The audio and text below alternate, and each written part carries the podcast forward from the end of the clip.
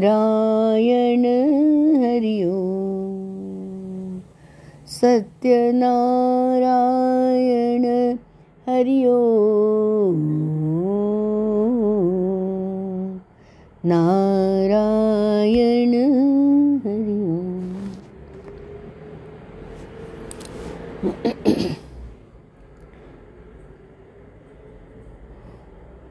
गोपी यथा ब्रज गोपिका नाम भक्ति सूत्र में कहा है? एक भक्ति सूत्र है। यथा ब्रज गोपिका नाम ब्रज की गोपिका पढ़ी लिखी थी। घर कहाँ छोड़ा? घर की सब ज़िम्मेदारी करी। मक्खन बनाना, बेचना। पर गई कहाँ? प्रेम के पीछे। वो मुरली सुनाते थे। तो बस, श्रृंगार सच के जाती थी। एक पायल पे ना चले जाती थी। आँख का काजल लगाए तो एक गाल पे लगा दिया। पर जब वहाँ जाती थी तो वो सब ठीक ठाक हो जाते थे। दूसरा पाँव में पायल नहीं पहना, वो आ जाता था। ये है भक्ति की महिमा। भगवत भजन से स्थूल चीज़ें व्यवस्था, वो सब तुम्हारे पीछे पीछे चलती है। राम नाम पे जो राम राम राम राम, कृष्ण कृष्ण कृष्ण, हरि हरि करता है, वो ये हरि गुरु संत के मार्ग पर चलता है। गुरु वचन में विश्वास रखता है। गुरु वचन का अनुसरण करता है। उसके लिए दुनिया की असंभव वस्तु भी संभव हो जाती है।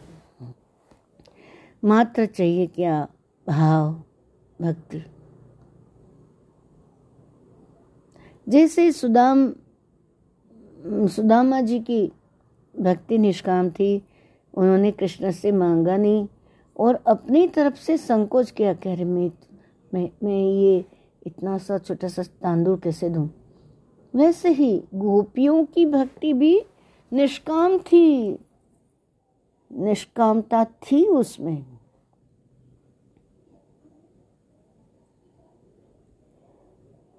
उद्धव जी महाराज आए गोकुल।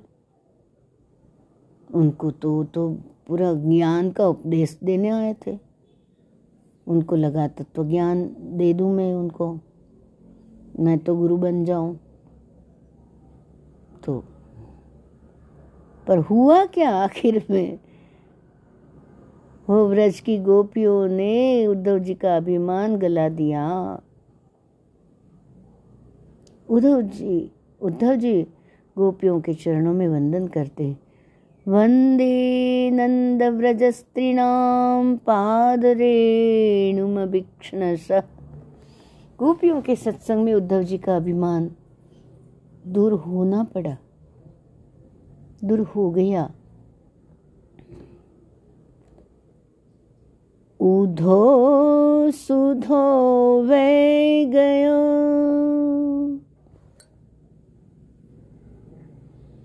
जब तक सत्संग नहीं मिला था गोपियों का, उद्धव जी अभिमान से बोलते थे, मैं सब कुछ जानता हूँ। मैं परम ज्ञानी हूँ। पर गोपियों का सत्संग हुआ। जैसे एक कुछ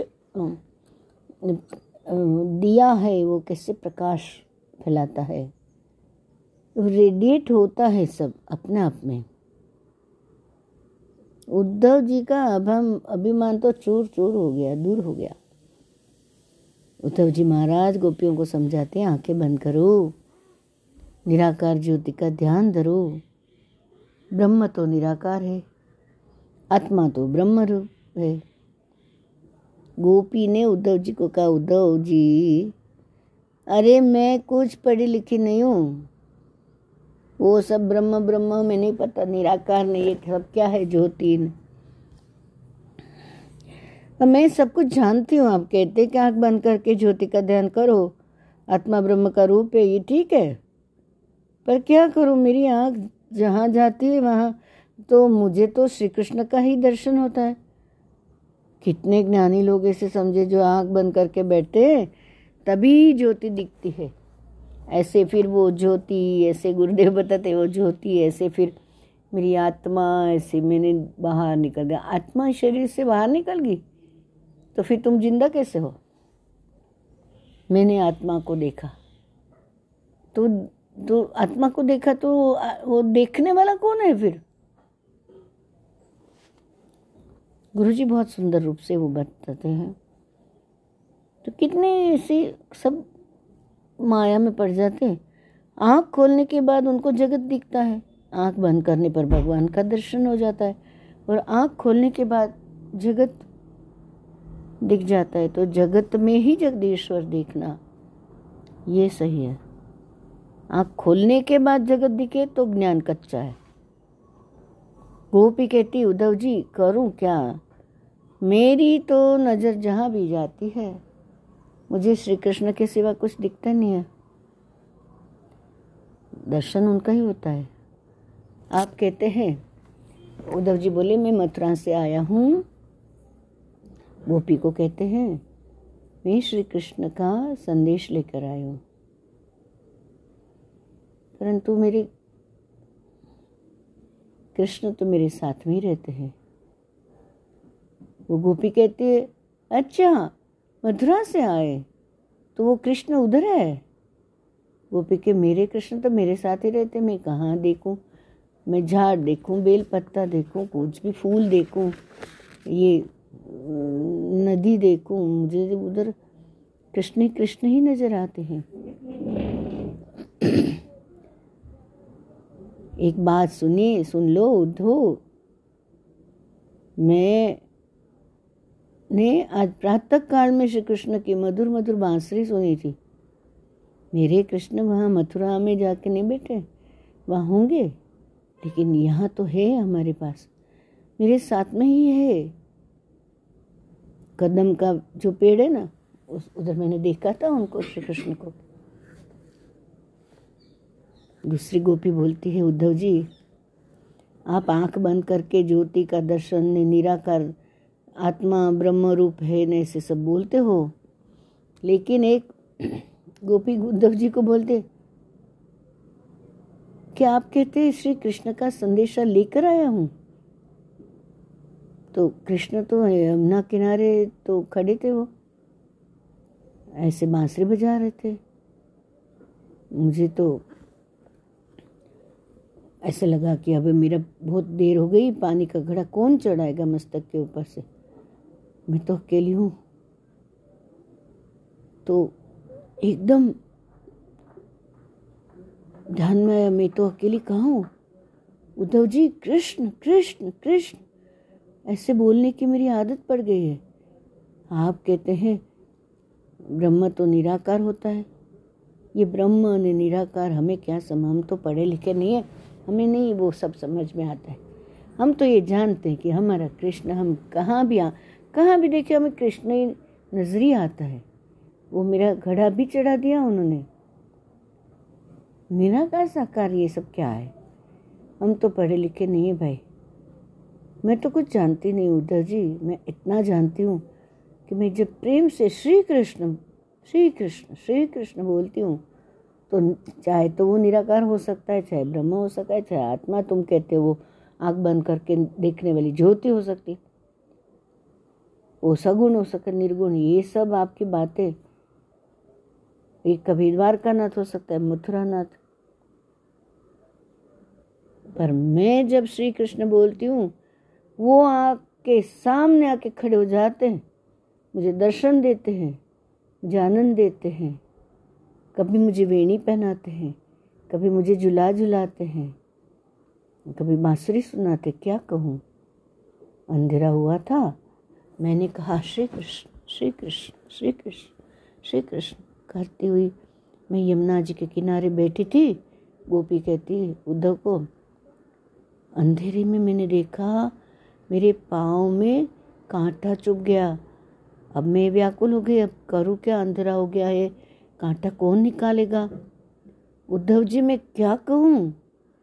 मेरी श्याम सुंदर कृष्ण उसी समय दौड़ते हुए आए और मेरे पाँव में जो कांटा चुभ गया था ना, वो निकाल दिया।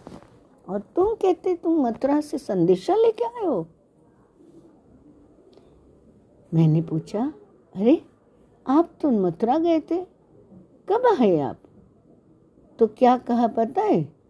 अरे बावरी, गोपी, मैं तो मथुरा गया ही नहीं। मैं तो तेरे साथ में ही रहता हूँ। तेरे बिना मैं रह नहीं सकता हूँ। आपको पता है उद्धव जी, उन्होंने कहा, भगवान को भक्त के बिना कुछ अच्छा नहीं लगता है। भक्त भगवान के बिना रह ही नहीं सकते हैं।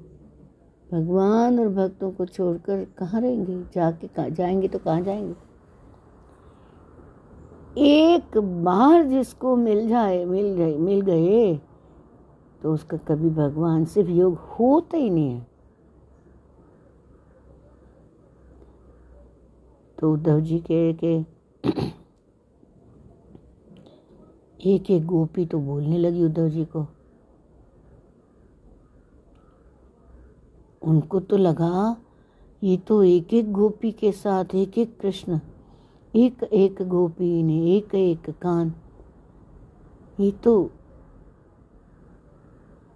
उनको तो देखते रहेंगे उन्होंने कहा कि ये चिट्ठी लिखी है। वो दौड़ते दौड़ते आई वो कहाँ है? चिट्ठी कहाँ है? कहाँ है मेरा नाम? कहाँ लिखा है? यहाँ। यहाँ तो ऐसे खींच के वो कागज़ का टुकड़ा लेके, ऐसे दूर जाके वो कागज़ का टुकड़ा जहाँ लिखा है बोले तो वो तो। गले लगा के खूब ज़ोर ज़ोर से रोने लगी। गोपी ने कहा, उद्धव जी, मुझे तो ऐसा लगता है कि मथुरा में जो श्री कृष्ण है ना, वो कोई दूसरे कृष्ण होंगे। कृष्ण तो उन्होंने तो कहा, मैं तो छोड़ के गया नहीं तुमको। गोकुल के कृष्ण, गोपियों के कृष्ण, गोपी के साथ ही रहते हैं। यशोदा माँ ने श्री कृष्ण को तो प्रेम से बाँध लिया है, वो जा ही नहीं सकता। है वो कल रात बोल रही थी यशोदा माँ कि कहा कि अभी मेरी उम्र हो गई, मुझे रात को दिखता नहीं, इतना देर से क्यों आया? थोड़ा जल्दी आया कर। श्री कृष्ण को प्रेम से बाँध लिया है। वृंदावनम परित्यज्य में कम न गच्छति। एक पाँव भी वो वृंदावन को छोड़ के नहीं जाता भक्ति जब अतिशय बढ़ती है तब भेद तो रहती नहीं है। अनंती तो दिखाया था यशोदा को। पहले तो पहले तो भक्त भगवान होते। लगता है वो भगवान वो भगवान वो भगवान। वेदांत के ग्रंथों में भेद का निषेध किया गया है। वेदांत का सिद्धांत है, एक ही ब्रह्म तत्व सत्य है। ब्रह्म सत्यम जगन मिथ्या परमात्मा के बिना जो कुछ भी दिखता है, वह माया का विलास है। माया माने मीयते इति माया। माप सकते हैं हम नाम रूप में है, जान सकते हैं, उसका वर्णन कर सकते हैं, उसके विषय में बोल सकते हैं समझ सकते हैं देख सकते हैं उसको छू सकते हैं, या दूर है तो समझ सकते हैं, कल्पना कर सकते हैं।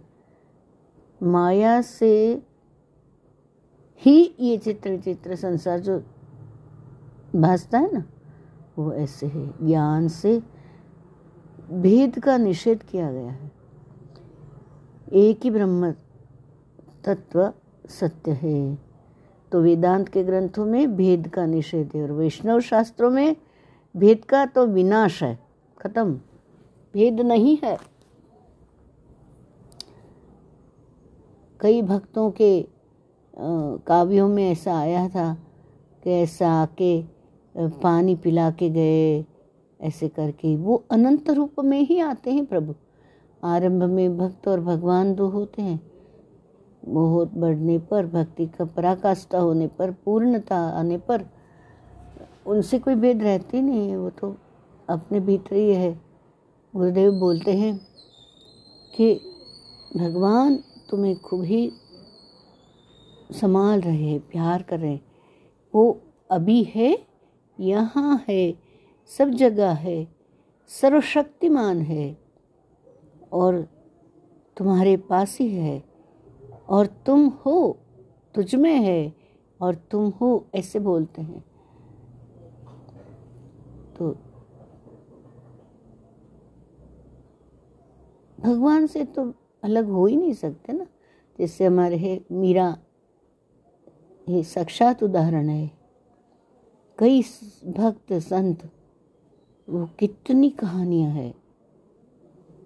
तो निराकार भगवान को साकार में, सगुण में प्रकट होना पड़ता है और प्रकट होना उनके लिए कोई बहुत बड़ी बात नहीं, वो तो असंभव को संभव बना ही सकते हैं। भाव से भाव से ये गल जाते हैं भगवान। भाव के भूखे हैं भगवान। भक्त अपने भगवान से कभी भी अलग नहीं रह सकता और भगवान भक्तों को छोड़ करके नहीं रह सकते। उद्धव जी को तो अनुभव हुआ कि एक एक गोपी के साथ यहाँ तो श्री कृष्ण है उनको तो बहिरंग में तो हम जब मैं आया था तो कहीं रोती थी, कहीं उनका विरह बताती थी। अपने आप में से श्री कृष्ण प्रकट करती थी और बताया मुझे उन्होंने कि अच्छा तुम चिट्ठी लाए हो तो ये कौन है? कहीं किसी को वीणी डाल रहे, कहीं फूल दे रहे, कहीं झुला झुल रहे, कहीं बांसुरी सुना रहे। पर अंतरंग में गोपी का पूर्ण संयोग है। भगवान की भक्ति जो भगवान के लिए करता है, वही निष्काम भक्ति ही भागवत शास्त्र का मुख्य विषय है।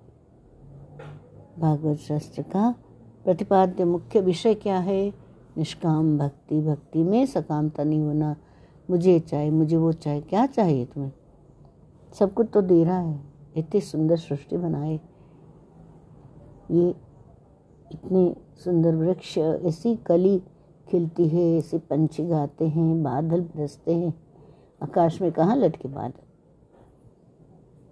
कितनी सुंदर, रिमझिम रिमझिम धारा बरस रही। अमृत रस में ही पानी बरस रहा है।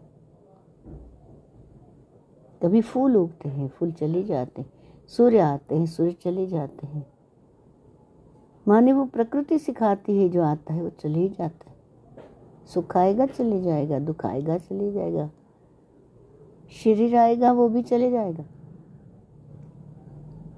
भक्ति में, प्रेम में जिसका हृदय पिघल गया, बस।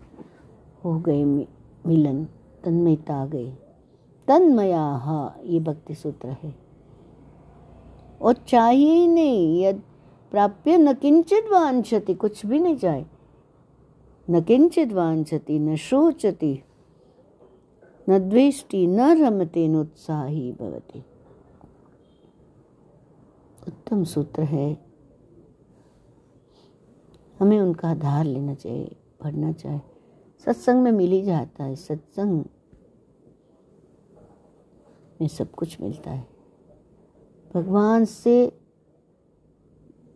जो भक्त होता है ना, वो मुक्ति नहीं माँगता। कहते हैं हरिना जन तो मुक्ति न मागे मागे। जन्मो जन्म अवतार रे नित्य सेवा, नित्य कीर्तन, उत्सव। नित्य सेवा, नित्य कीर्तन ओत्सव निरखमानंद कुमार रे, मुक्ति नहीं मांगते भक्त। बोलते, हम हरि का काम करेंगे, सेवा करेंगे और उनकी लीला देखेंगे। जब जब तुम आओगे, कोई भी यूनिवर्स में हम आएँगे, हम भी तुम्हारे साथ आएँगे ये बात नहीं, भगवान ही लेके आते अपनी टीम को। तन्मया उसके सिवा कुछ नहीं। जगत की हम लोग क्या करते हैं कि जो छोटी छोटी बातें जो लग जाती मन को, बुद्धि को, उसी को लेके लेके रस लेते रहते हैं। उसी में पढ़ते हैं और फिर दुखी होते रहते हैं। ये इसलिए गुरुदेव ने सिखाया कि सुखी होने की तुम आदत डालो और कोई नहीं करेगा तुम्हारे लिए, तुमको ही सुखी होना पड़ेगा। ये बात बिल्कुल सही है। हम लोग छोटी छोटी बातें मन को लगा के, मन में लगी ना तो वो मन से ऊपर उठ जाना है। और नहीं उठना है तो फिर ठीक है, दुखी भी हो सकते हैं, जैसी जिसकी मर्ज़ी। मुक्ति तो भक्ति की दासी है। भगवान ने दी थी वो। कहानी में आया था ना आगे, महात्म्य में। मुक्ति भक्ति के पीछे पीछे चलती, भक्ति के बुलाने पर वो, जो साधारण के घर में भी वो चली जाती है। भगवान के भक्त भगवान से मुक्ति भी नहीं मांगते।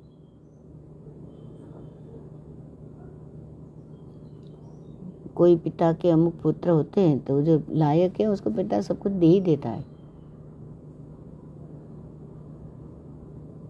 लायकात नहीं, वो सब उड़ा देगा तो फिर वो देने में थोड़ा सोचता है कि अभी थोड़ा लायकात आने दो, फिर देता हूँ। ऐसे धन देने में ऐसे नहीं है कि क्यों नहीं मिल रहा है, मेहनत कर रहे कर एक ही सूत्र है, मांगना नहीं है। क्योंकि वो दे रहे उनकी सृष्टि दे ही रहे जितनी पात्रता होती। अपने आप में वो गुरुजी बोलते, गोद में आके दूँगा तुझे। पड़ेगा जो चीज़ है, जो ज़रूरी, जो जो हमारे लिए ज़रूरी है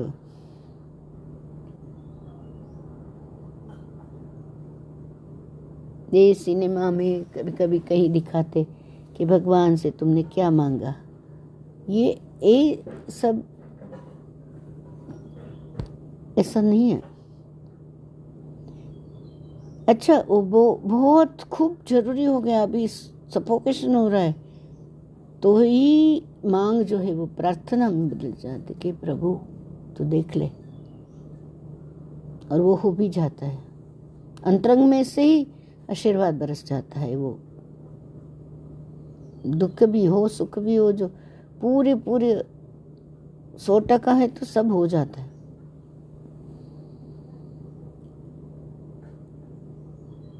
क्या योग्य है? लिए क्या योग्य है? क्या ज़रूरी है, क्या ज़रूरी नहीं है? चीज़ आती है तो वो चली भी जाएगी। खरीद के भी नहीं रहेगी। लेकिन रहेगी तो वो प्रसाद के रूप में आके भी रह भी जाती वो ज़रूरी होगी। बालक को भी सोच समझ के देती माँ। बुखार है तो आइसक्रीम नहीं देगी।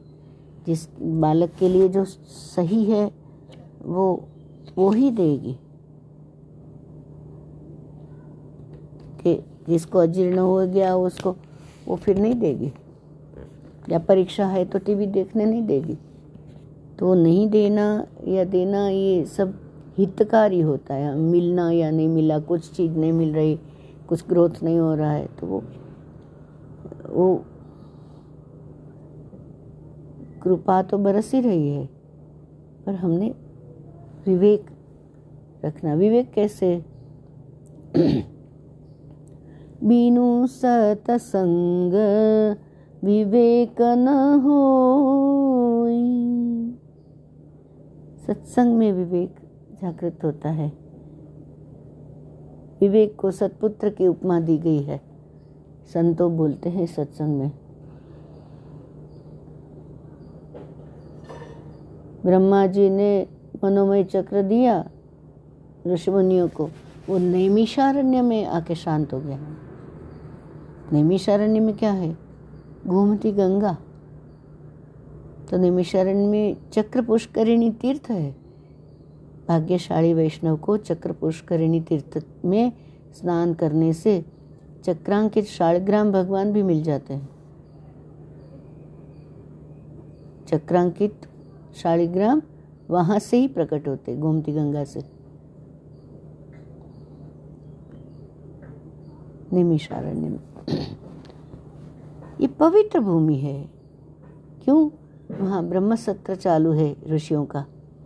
जब तक सत्युग नहीं आएगा तो वो चालू रहेगा वहाँ। अभी एक तो यज्ञ करते हैं वो लोग, निमिषारण्य में। और सत्र करते हैं वो, यज्ञ और सत्र में अंतर है। क्या है? जहाँ एक ही यजमान होता है, उसका नाम यज्ञ है। जहाँ सभी यजमान है, वह सत्र है। भागवत की कथा को संतों ने वर्णन किया है, ज्ञान सत्र। सत्रम स्वर्गाय लोकाय सहस्र सममासत स्वर्गीयते इति स्वर्गाय विष्णु। सत्राय इति लोकाय। भगवान के चरण में स्थिर हो जाना। ऋषियों, इसके लिए ऋषियों ने ब्रह्म सत्र किया। सत्र में सभी यजमान है। यज्ञ में एक ही यजमान होता है। यज्ञ में एक ही यजमान को यज्ञ का सोलह आने फल मिलता है। सत्र में सभी को समान फल मिलता है। जहाँ फल में विषमता है, उसको यज्ञ कहते हैं। जहाँ फल में समता है, उसको सत्र कहते हैं। भागवत की कथा यज्ञ नहीं है। भागवत की कथा ज्ञान सत्र है। कथा में जो भी बैठते हैं, सब कोई यजमान है। वहाँ कैसे जुड़ना है, वो वो रेडियस की तरह, त्रिज्या बोलते हैं ना, मध्य बिंदु मध्य बिंदु और परिघ। इन दोनों के बीच एक रेखा तो वो समान अंतर में ही रहती है। तो भगवान और भक्त में एक ही सरीखा संबंध रहता है। ये भक्त को कम, ये भक्त को ऐसे कुछ नहीं होता है, कम ज़्यादा। कोई वैष्णव खूब गरीब हो तो ऐसे ज़रूरी नहीं है कि उसने पैसा देना। क्या एक हज़ार रुपया दिया, वो एक एक, ऐसे कुछ नहीं है।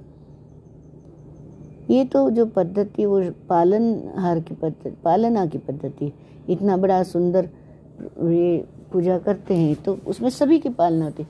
फूल वाले की पालना होती है, वो कुमकुम, वस्त्र, वो मंडप, वो जो भी माइक, वो सबकी पालना होती है, सबको संभाल के चलते भगवान। तो ऐसे सच्चे दिल से सुने हृदय पूर्वक सुने, उसका चिंतन मनन करे, कथा में बैठे तो सभी यजमान ही है। सत्रम स्वर्गाय लोकाय सहस्र सममासतः। मार्ग तो दो है, एक तो है श्रेय, एक तो है प्रिय। नैमिषारण्य में ऋषि ब्रह्म सत्र करते हैं, वहाँ तो जब ये सूत जी आए हैं तो सभी ने सूत जी का सम्मान किया है और शौनक मुनि ने सूत जी से प्रश्न किया कि कल्याण किसको कहते हैं? तो श्रेय का स्वरूप समझाओ, फिर आगे समझाते हैं। आगे देखेंगे हम श्रेय और प्रेय के विषय में।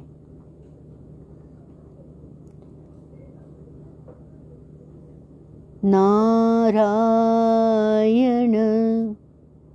नारायण। जय गोविंद हरे। नारायण।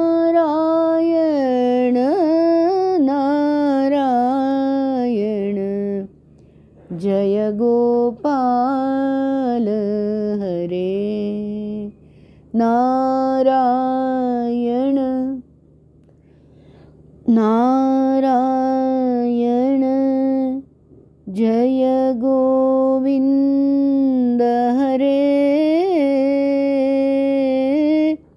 नारायण नारायण, जय गोपाल हरे। कृष्ण कन्हैया लाल की जय। श्री गिरिराज धरण की जय।